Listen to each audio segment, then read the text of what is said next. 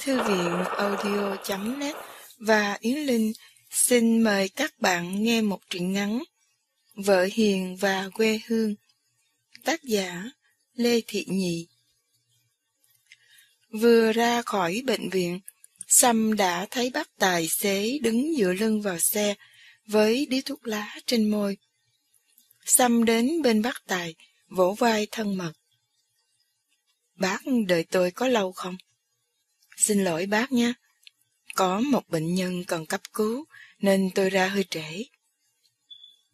Bác Tài rít thêm một hơi dài trước khi ném nửa điếu thuốc còn lại xuống đất. Cậu thật là khác với những ông chủ ở đây. Khác chỗ nào hả bác? Cậu thì lúc nào cũng nói năng lịch sự và vui vẻ với người làm. Còn các ông chủ ở đây hết dịch ghê lắm. Mua mâm thì đâm cho thủng mà. Nghe bác Tài nói, sam sung sướng trong lòng. Hai mươi năm sống ở Mỹ, chàng chỉ học được ở người Mỹ điều đó. Các ông chủ Mỹ lịch sự, tươi cười, ngay cả lúc đá văng nhân viên ra khỏi công ty của họ. Điều này tốt hay xấu, sam cũng không biết. Nhưng chàng sống như vậy đã quen rồi. Sâm nhớ tới Hương Giang, cô vợ trẻ của chàng. Hương Giang thường thủ thủy. Những lúc gần nhau, anh trân trọng dịu dàng, cho em cảm giác được yêu thương che chở. Anh là phần thưởng mà trời Phật đã ban cho em trong cuộc đời này. Em, em chỉ sợ em vụng về, không biết làm anh vui. Giọng Huế trò trẻ và những lời nói chết người ấy đã đưa Sam vào thế giới kỳ ảo của tình yêu và hạnh phúc. Bạn bè, bà con họ hàng, ai cũng bảo chàng có phước, cưới được Hương Giang làm vợ. Hơn ai hết, Sam biết được điều đó. Sam ngồi vào chiếc ghế bên cạnh bác Tài theo thói quen hàng ngày. Bác cho tôi lên đường Nguyễn Huệ nhé. Dạ, cậu khỏi nói tôi cũng biết mà. Chiều thứ bảy nào cậu chẳng lên đường Nguyễn Huệ để mua bông hồng tặng cô. Xăm như nhìn thấy nét mặt rạng rỡ của Hương Giang khi đón nhận bó hồng vàng rực rỡ do chàng tặng. Chàng tự hỏi, không biết chiều nay Hương Giang sẽ mặc áo màu gì để đón chàng. Mái tóc nàng sẽ để xõa, bới cao hay cột bằng chiếc khăn lụa mỏng màu tím. Hương Giang mặc áo màu gì chàng cũng thấy nàng đẹp. Tóc nàng để kiểu nào chàng cũng thấy nàng coi sang duyên dáng. Tuy vậy, Sam vẫn thích thú vì Hương Giang luôn luôn cho chàng những ngạc nhiên trong sự trang điểm hàng ngày. Cưới nhau đã gần một năm rồi, mà Sam vẫn náo nức mỗi khi gặp vợ. Mỗi ngày chàng đều khám phá được một điểm dễ thương nào đó ở nàng. Căn nhà của vợ chồng Sam là một tổ ấm. Một nơi chốn mà đi đâu chàng cũng chỉ muốn trở về. Đôi mắt ướt, cặp môi hồng, hai cánh tay nụt nà của Hương Giang luôn luôn quấn chặt lấy chàng như một loài dây leo bám vào thân cổ thụ. Xăm bồn chồn nhìn đường phố. Con đường Phan Thanh Giảng vào giờ tan sở thật đông đúc. Một rừng xe đạp, xe gắn máy, xe xích lô, chạy ngang dọc. Chiếc xe Toyota Camry màu đỏ mới tinh của chàng trở nên cồng kềnh, chậm chạp. Mặc dù bác tài xế bấm còi pin pin liên hồi, nhưng hình như chẳng có ai quan tâm tới. Đôi lúc, Sam có cảm tưởng, nếu chàng xuống đi bộ, chắc là nhanh hơn nhiều. Xe hơi ở đây, theo ý chàng, chỉ có bốn điều lợi cho chủ của nó. Một là oai, hai là khỏi phải hít bụi, ba là có thể vặn máy lạnh để tránh cái nóng khủng khiếp của Sài Gòn. Bốn là sau cơn mưa không bị nước bắn tung tóe từ những vũng nước lớn trên khắp các nẻo đường của thành phố. Sâm đã phải trả một giá rất đắt để được làm chủ chiếc xe này. Mà chàng lại phải trả ngay một lúc mới khổ chứ. Thực ra cũng có thể trả góp, nhưng Hương Giang vàng. Trả góp, mình phải trả nhiều tiền lời lắm phải không anh? Hay là sẵn tiền á, mình trả luôn cho khỏi lời thôi, lại đỡ tốn tiền lời, ha anh? Với chàng, Hương Giang nói gì mà chẳng đúng. Thế là mua nhà, mua xe, chàng đều trả tiền mặt. Cũng may khi quyết định về Việt Nam làm việc và cưới vợ, Sam đã bán căn nhà của chàng ở Mỹ và gom góp tất cả tiền bạc đã dành dụm, nên chàng cũng có một số tiền khá lớn. Lúc đầu, Sam tưởng với số tiền ấy, Sam sẽ là vua của thành phố này. Nhưng sau đó, chàng mới vỡ lẽ ra số tiền của chàng chẳng thấm tháp gì so với giới nhà giàu có mới ở Sài Gòn. Sam cũng không hiểu họ kiếm tiền ở đâu ra mà nhiều thế. Chàng vẫn thường nhắc nhở các bạn từ Mỹ về Việt Nam. Đừng tưởng dân Việt Nam ai cũng nghèo cả đâu. Có nhiều người giàu lắm. Tiền của họ, họ đốt mình như không đó. Thật vậy, nhiều lần đi dự dạ tiệc do những người quen khoản đãi. Sâm đã chóng mặt khi nhìn cái hóa đơn tính tiền. Sâm thì chẳng bao giờ dám nghĩ đến việc mời mọc tốn kém đến như thế. Cũng may, Hương Giang nấu ăn ngon, bày biện bàn tiệc rất khéo léo. Tiếp đãi ân cần tế nhị, nên những bữa tiệc ở nhà vẫn được mọi người hoan nghênh lắm. sam thường hãnh diện sự quyết định về Việt Nam làm việc của mình. Chàng nhớ lại những tháng ngày vô vị buồn tên nơi xứ Mỹ. Hằng ngày, sam làm việc như một cái máy ở bệnh viện. Về đến nhà, ăn qua loa, dán mắt vào cái máy truyền hình một lúc, rồi lăn ra giường, ôm gối ngủ một mình. Nhiều đêm trằn trọc mãi, chàng trở dậy, uống rượu và nghe nhạc. Có những đêm, vừa chập mắt thì cái beeper đã kêu tít tít và chàng phải lái xe như bay để vào nhà thương. Sâm cũng đã cố gắng tham dự những buổi sinh hoạt cộng đồng để giúp đồng bào kết thêm bạn mới và tìm một bóng hồng cho đời bớt lẻ loi vẻ nhạt.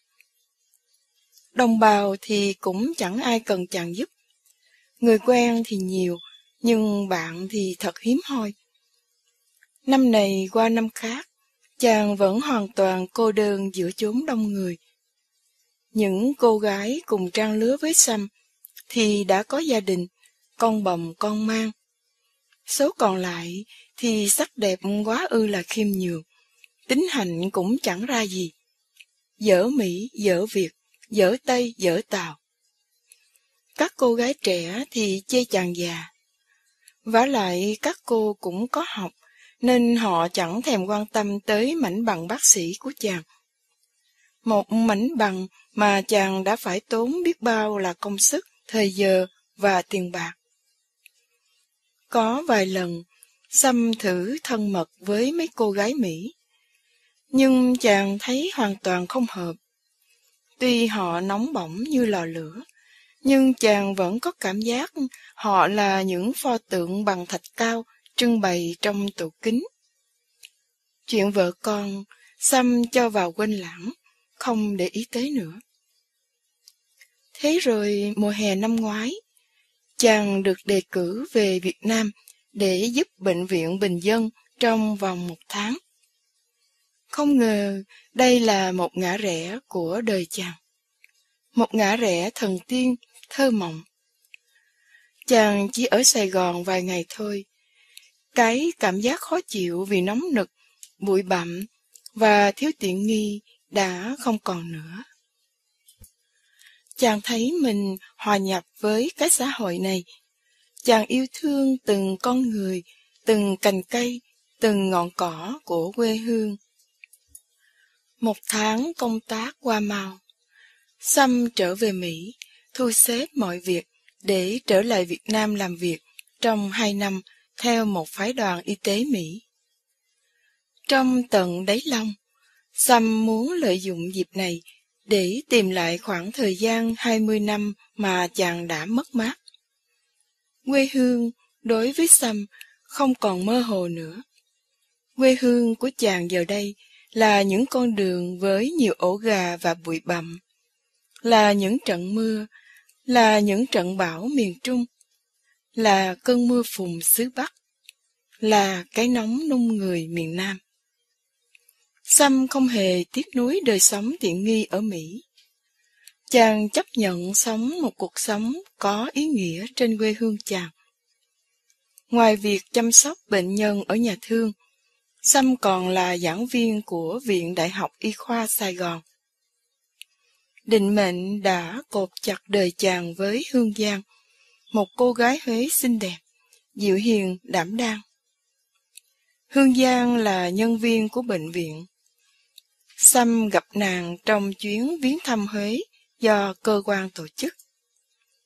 Thoạt thấy Hương Giang, Sam đã ngây ngất vì sắc đẹp của nàng. Nhưng sâm không dám làm quen, vì chàng biết mình quá lớn so với cô bé. Vả lại, thời gian chàng ở lại Việt Nam thật là ngắn ngủi. Buông thả tình cảm, chàng nghĩ chỉ là chút lấy họ vào thân. Do đó, Sâm cố tránh né Hương Giang.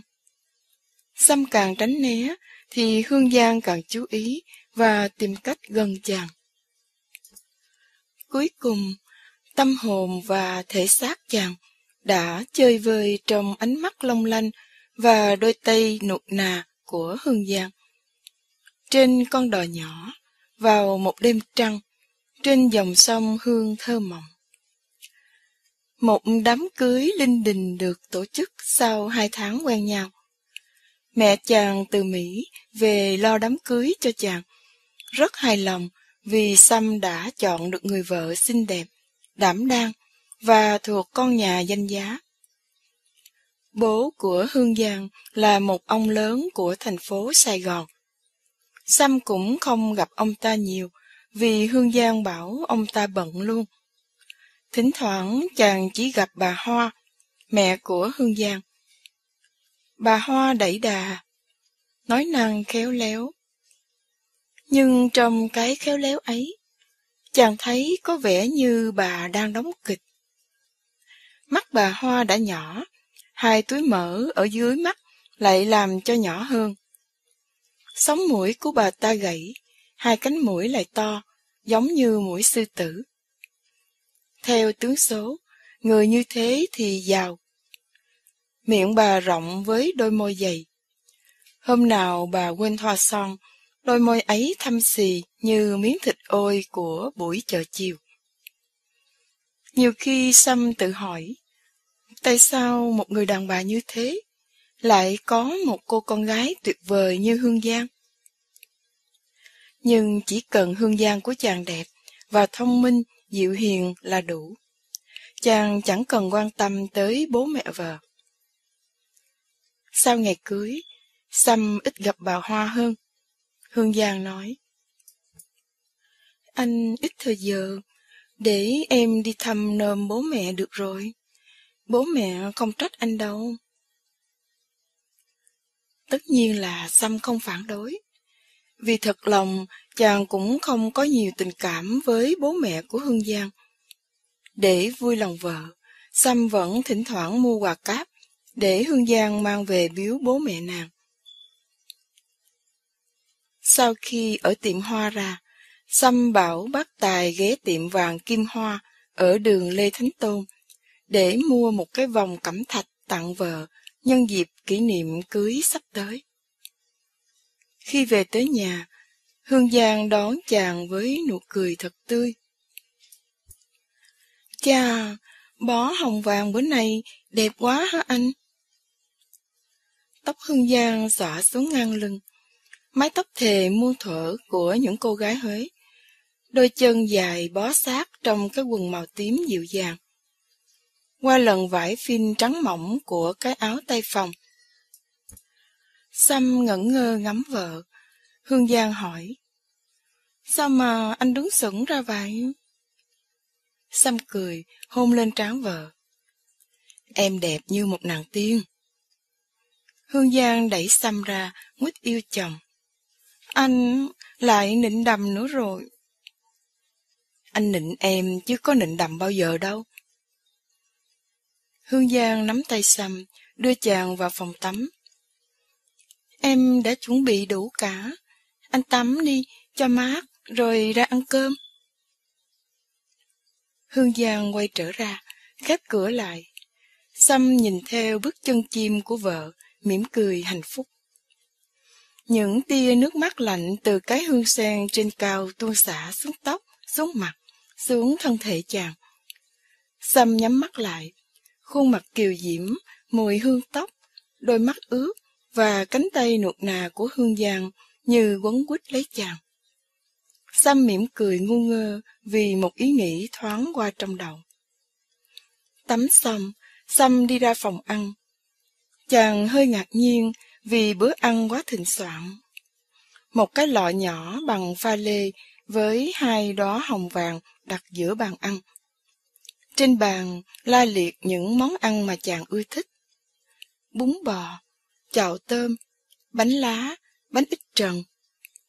Mỗi dĩa thức ăn, Hương Giang đều trang trí bằng những hoa cúc, hoa hồng, hoa ngọc lan, cắt tỉa bằng hành tây, cà chua, củ cải, rất tỉ mỉ và đẹp mắt. Có tiếng Hương Giang vọng ra từ phòng ngủ. Anh ơi, vào đây em nhờ một chút đi. Sâm bước vào phòng ngủ. Hương Giang tiếu tích. Anh, anh lấy giùm em cái vali ở trên nóc tủ.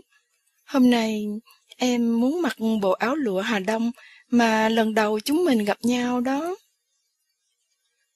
Sâm thắc mắc. Ăn ở nhà mà, em cũng mặc áo dài, sao lạ lùng vậy? Đời có nhiều chuyện lạ lùng lắm, anh chưa biết đâu. Sâm không để ý đến lời nói của vợ. Chàng đề nghị. Em muốn mặc áo dài, hay là chúng mình đi ăn tiệm, rồi đi nhảy luôn thể nha. Hương Giang nũng nịu. Không, hôm nay là ngày đặc biệt. Em chỉ muốn chúng mình ở nhà thôi. Có nhau là vui rồi. Đâu cần đến chỗ đông người hả anh? Xăm nghĩ mãi không ra hôm nay là ngày gì. Cuối cùng chàng hỏi. Tại sao em bảo hôm nay là ngày đặc biệt? Hương Giang giọng hờn dỗi. Vậy ra là anh không nhớ à? Anh không nhớ thì thôi, em cũng chẳng thèm nói. Sâm cuốn quýt. Xin lỗi em, anh thật tình không nhớ. Hương Giang nhìn chồng âu yếm. Thôi, em tha cho anh đó. Hôm nay là ngày kỷ niệm cưới của chúng mình, chứ còn là ngày gì nữa. Sâm cười vang. Em làm rồi, còn một tuần nữa mới là ngày cưới của chúng mình mà. 14 tháng 10 Có chết đi sống lại, có đầu thai kiếp khác, anh cũng không thể quên được. Em biết vậy không? Hương Giang cũng cười. Em tính theo ngày ta mà. Sam ôm lấy vợ. À, thế thì chúng mình sẽ có hai ngày kỷ niệm cưới. Để anh vào lấy quà cho em nha. Sam đi vào phòng, rồi trở ra với cái hộp nữ trang màu vàng óng ánh. Hương Giang mở nắp hộp. Nàng cảm động thấy cái vòng ngọc quý giá nằm trên lớp bông gòn trắng muốt. Vòng đẹp quá anh à. Sam bảo. Vào phòng tắm, sát xà bông vào tay, anh đeo cho. Hương Giang ngoan ngoãn làm theo lời Sam. Sau đó, Hương Giang cũng tặng quà cho chồng. Một sợi dây chuyền vàng tây có mặt là cái thuyền nhỏ xíu. Xăm sung sướng vì món quà mang đầy ý nghĩa đó. chàng hôn như mưa lên mặt vợ, thay lời cảm ơn. Suốt bữa tối, Xăm cứ ngắm vợ và cười thầm. Cô nàng đúng là nhiều chuyện. Ăn ở nhà mà cũng lên khung như đi dự tiệc vậy. Hương Giang cũng không quên mở nhạc nhẹ. Những bài hát mà vợ chồng chàng thường ưa thích, như quyện lấy không gian nhỏ hẹp của căn phòng. Một năm sống với Hương Giang, Sâm đã quen và yêu mến cách sống đậm dáng của nàng. Tối nay, Hương Giang ăn nhiều và nói nhiều hơn mọi khi. Sâm nghĩ có lẽ vì nàng xúc động khi nhớ lại những kỷ niệm êm đềm đã qua. Ăn cơm xong, Hương Giang nói. Chúng mình ra ban công ngắm hoa huỳnh nở đi anh. Sắp tới giờ rồi đó. Bát chén cứ để đó. Ngày mai con Hòa nó tới, nó dọn. Ý kiến hay lắm. Để anh đi pha trà, lấy bánh đậu xanh nha.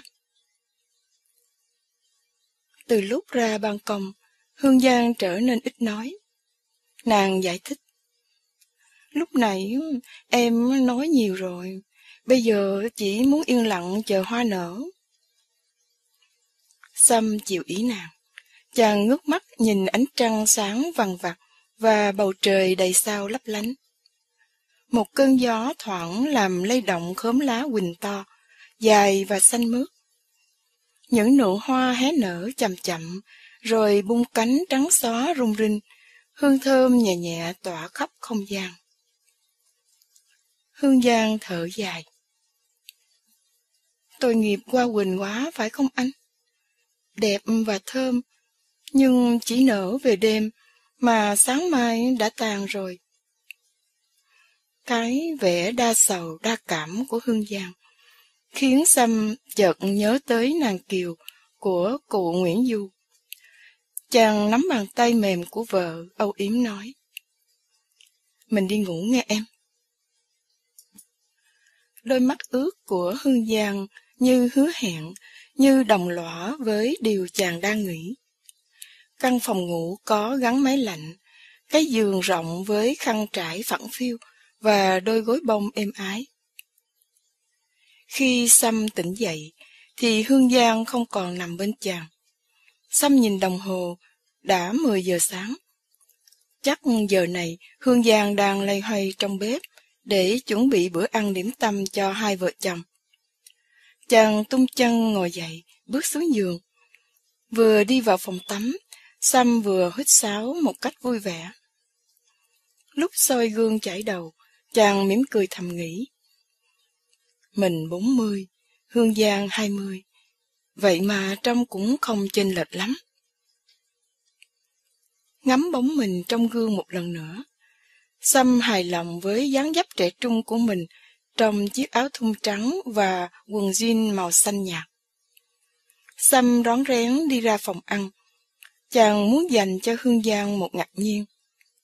Nhưng người ngạc nhiên lại là Sâm.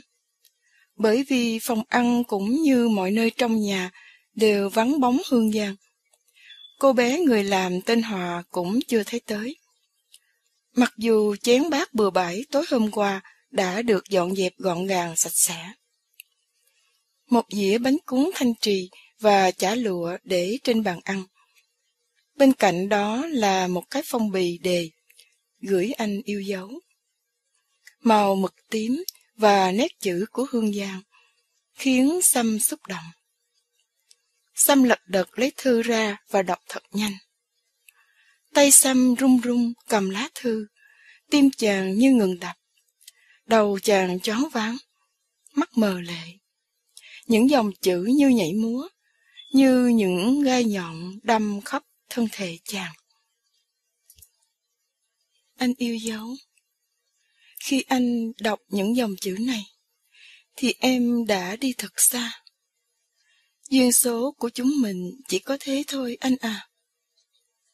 Một năm sống chung với anh, tuy ngắn ngủi, nhưng đối với em vô cùng quý giá. Anh biết không? Em như cô bé lọ lem, biết trước là tới 12 giờ khuya thì cổ xe ngựa sẽ biến thành quả bí. nên em đã khóc thầm từng phút, từng giây, những lúc được ở bên anh. Nếu không nghĩ tới cha mẹ em, thì em đã tự tử chết ngay trong đêm qua, trong vòng tay anh. Ôi, nếu được chết như vậy, thì em sung sướng biết là chừng nào. Em không còn can đảm để viết dài dòng nữa. Em xin vắn tắt để anh hiểu mọi chuyện.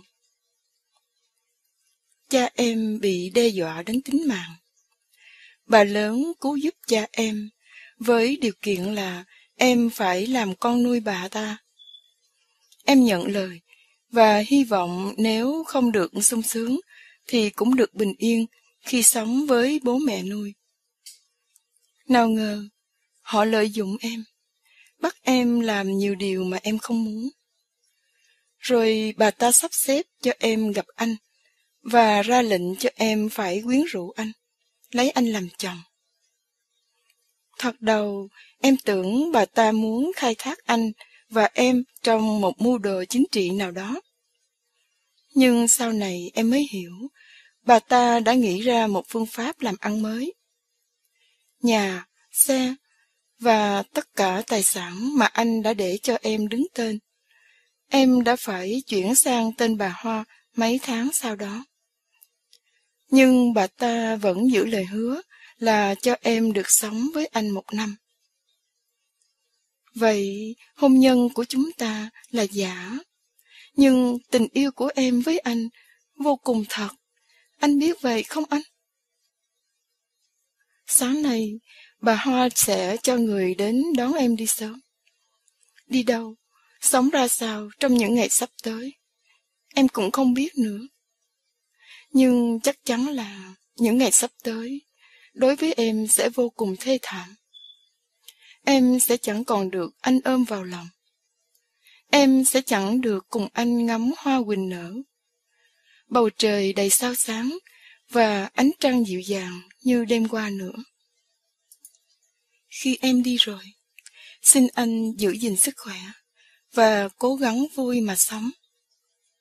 Ở một nơi nào đó, em luôn luôn và mãi mãi nhớ thương anh. Em cũng xin anh đừng tìm em và gây rắc rối với bà Hoa khi bà ấy tới để lấy nhà. Anh không thể đương đầu với bà ấy đâu. Vĩnh biệt anh. Em, Hương Giang. Sam buông rơi tờ thư, ngồi phịch xuống ghế. Hai tay ôm đầu, chết lặng người đi một lúc thật lâu. Khi trí giác trở lại, chàng cắn chặt môi đến rớm máu, ngồi bất động, cây đắng nhận ra thực tế phụ phàng. Sau hơn một năm sống trong xã hội chủ nghĩa, tình mất, tiền mất, cái niềm tin và hứng khởi khi từ Mỹ về Việt Nam cũng đã bị thực tại làm tan biến đi như mây khói. Truyện ngắn Vợ Hiền và quê hương đến đây đã kết thúc. Xin cảm ơn các bạn đã chú ý theo dõi.